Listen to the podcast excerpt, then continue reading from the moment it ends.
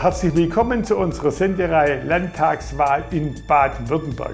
Wir sprechen mit den Kandidatinnen und Kandidaten der vier im Landtag vertretenen Parteien aus den Wahlbezirken unseres Sendegebiets. Heute Corona-bedingt natürlich weiterhin als Videokonferenz mit der Kandidatin der CDU im Wahlkreis 62 Tübingen, Diana Arnold. Frau Arnold, herzlich willkommen und danke, dass Sie Zeit für uns haben.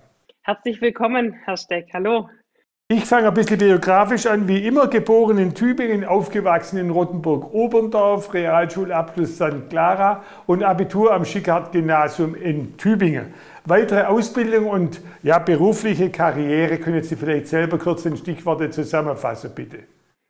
Ja, nach dem Abitur habe ich ein freiwilliges soziales Jahr gemacht an der Universitätsklinik Tübingen, dort in der Psychiatrie auf der Drogenentzugsstation und anschließend bin ich dann ähm, in den Polizeidienst eingetreten und seither auch als Polizeibeamtin tätig. Jetzt natürlich zur Polizeibeamtin die Frage, es steht sehr häufig zu lesen, der Respekt gegenüber den Beamten nimmt ab, die Gewalt nimmt zu, nicht erst in der Stuttgarter Krawallnacht. Erleben Sie das auch so und haben Sie gar persönliche Erfahrungen schon machen müssen?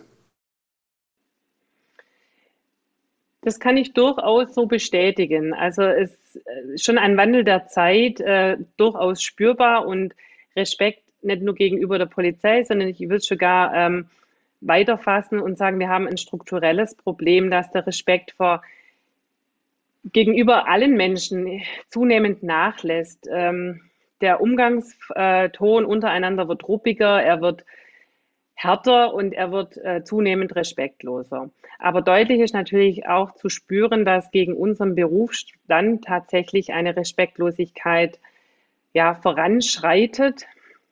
Das ist durchaus äh, spürbar auch. Auch leider, äh, vor allem im, im jugendlichen Bereich, äh, wird man immer wieder zunehmend respektloser begrüßt. Jetzt gibt es natürlich das andere Thema Polizei und Rassismus. Vielleicht ein Satz dazu. Das Problem ist aufgetaucht, oder was heißt, das Problem ist nicht aufgetaucht, sondern es wurde jetzt aktuell letztes Jahr nochmal ganz neu durch die Äußerungen, ähm, dass die Polizei ein latentes Rassismusproblem hatte, nochmal ganz neu bespielt. Ich freue mich darüber, dass wir das Thema aufgreifen, dass wir da offen und äh, drüber sprechen, dass wir das diskutieren und dass wir auch gefragt werden.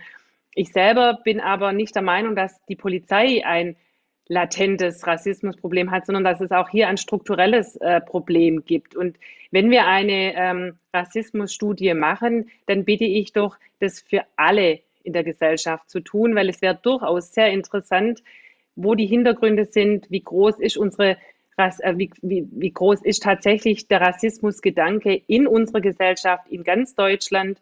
Und ich möchte das nicht nur auf die Polizei betrachtet sehen, sondern auf alle. Und äh, darüber würde ich mich freuen, wenn wir hier eine Studie machen könnten, um auch die Problematik und ähm, ja, die Problematik anzupacken, dagegen zu steuern, weil es ist ganz arg wichtig, dass wir jeden Tag gegen Rassismus aufstehen und dass wir zusammenhalten und das nicht ähm, weiter voranschreitet und übergreift. Zentrales Thema, klar, Landtagswahl Baden-Württemberg am 14.03. Die CDU war Juniorpartner in der Regierung. Wie sieht Ihre Bilanz der letzten fünf Jahre Landesregierung aus? Was hat Ihnen gefallen, was ist liegen geblieben?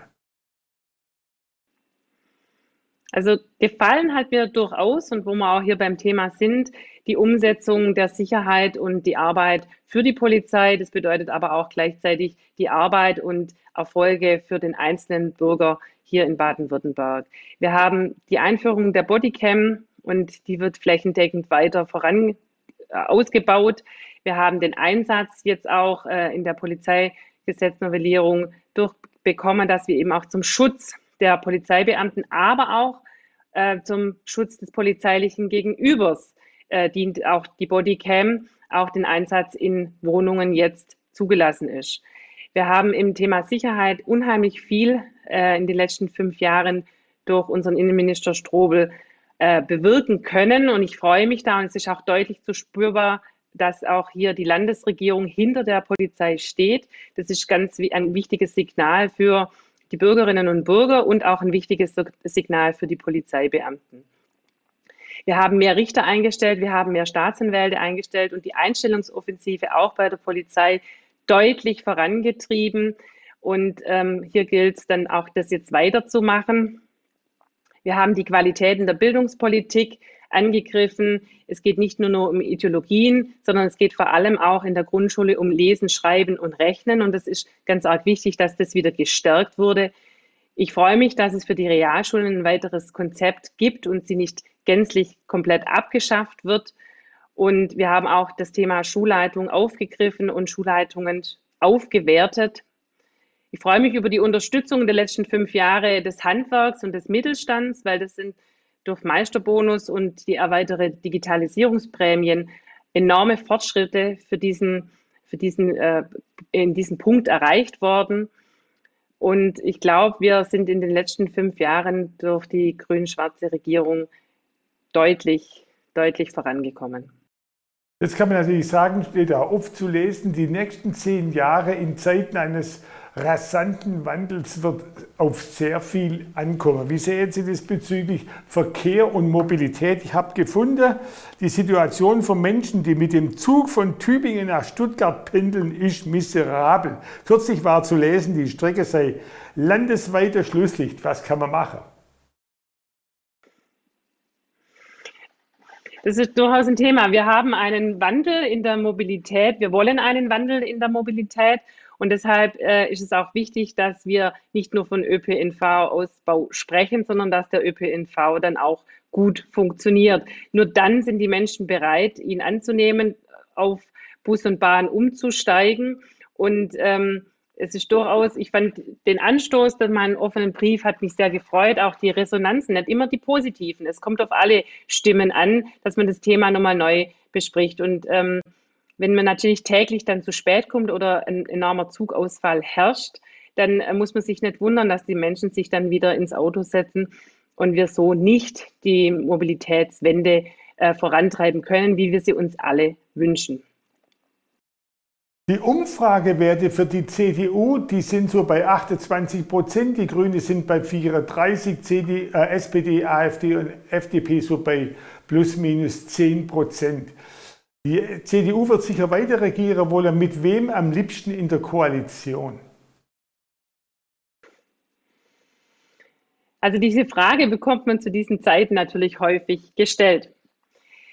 Ich finde immer, es ist schwer zu antworten, weil es ist ein Wählerwille. Und dann müssen wir uns nach dem 14. März zusammensetzen und überhaupt mal gucken, mit wem ist denn eine Koalition möglich? Was wünscht denn der Wähler? Also alle, alle Forderungen oder alle Wünsche, ähm, finde ich immer im Vorfeld zu äußern, ist eher so ein bisschen mit der Glaskugel hinzusitzen. Überschattet wird der ganze Wahlkampf natürlich von Corona. Die Pandemie hat alles im Griff. Die Diskussion im Moment dreht sich um die aktuellen Lockdown-Maßnahmen und Einschränkungen. Es wird gewünscht mehr Öffnungsperspektiven. Wie sehen Sie das? Also der Wunsch nach mehr Öffnungsperspektiven, ähm, der ist deutlich da und der ist auch richtig und der ist auch, äh, denke ich, schon fast ein bisschen überholt. Ähm, wir haben den Menschen versprochen, mit den 50 äh, mit der Zahl 50, mit den Inzidenzwerten, da weiter voranzugehen. Und es hat sich jetzt eben nichts getan. Und dann ist natürlich die Stimme laut und das ist nachvollziehbar.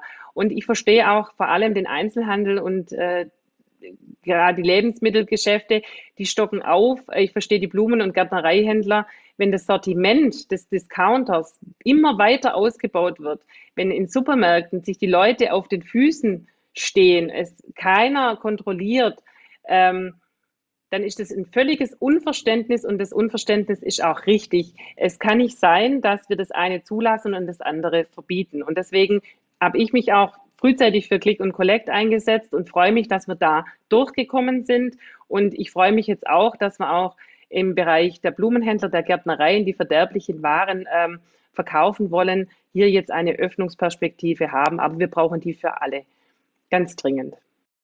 Die Inzidenzzahlen sind natürlich nur eine Größe, weil es hängt ja immer davon ab, wie viele Menschen sind tatsächlich geimpft worden. Finden Sie jetzt die Aktion, dass man Schnelltests auch zu Hause machen kann, gewissermaßen ganz einfach richtig? Ja, auf jeden Fall. Also das ist ein, wirklich eine große Hilfe für uns zu sagen, ich, wenn ich irgendwo hingehe, ich kann einen Schnelltest machen, ich bin mehr abgesichert, wenn ich unsicher bin, kann ich dahin, ich möchte, also die, es geht ja einfach darum, die Menschen möchten ja niemand anderen anstecken. Und da ist dies mit diesen Schnelltests eine große Hilfe, einfach für Sicherheit zu sorgen. Und wir brauchen diese Schnelltests, wir brauchen sie flächendeckend und wir brauchen sie in der einfachen Handhabe für jeden. So hat jeder die Möglichkeit, sie anzuwenden, wenn er sie denn möchte.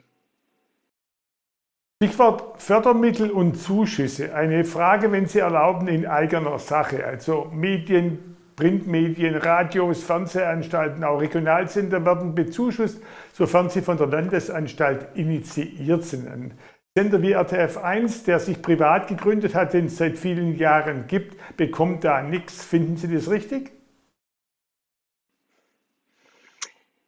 Nein, finde ich nicht richtig. Wunderbar, dann kriegen Sie sofort zum Schluss Ihren Promotion-Block, wie jeder Kandidat, jede Kandidatin, 40 Sekunden. Warum sollen die Wähler am 14.03. Diana Arnold wählen? Zeit läuft. Am 14. März äh, muss man Diana Arnold wählen, weil ich eine Frau aus der Mitte bin. Ich bin Mutter von drei Kindern, Polizeibeamtin, Kommunalpolitikerin Mitglied im Landesvorstand und ich komme allein schon durch meinen Dienst in alle Bereiche. Ich möchte die Stimme sein für jede Bürgerin und jeden Bürger hier aus meinem Wahlkreis in Stuttgart. Und ich glaube, der mich kennt, der weiß, dass ich für meine Anliegen und auch für die Anliegen der anderen wie eine Löwin kämpfen kann und kämpfen werde und eine laute und deutliche Stimme habe, dass ich ähm, mich einbringen möchte. Ich möchte Mitgestalter dieses Wahlkreises sein und ich möchte für Sie in den Landtag und Ihre Stimme dort sein.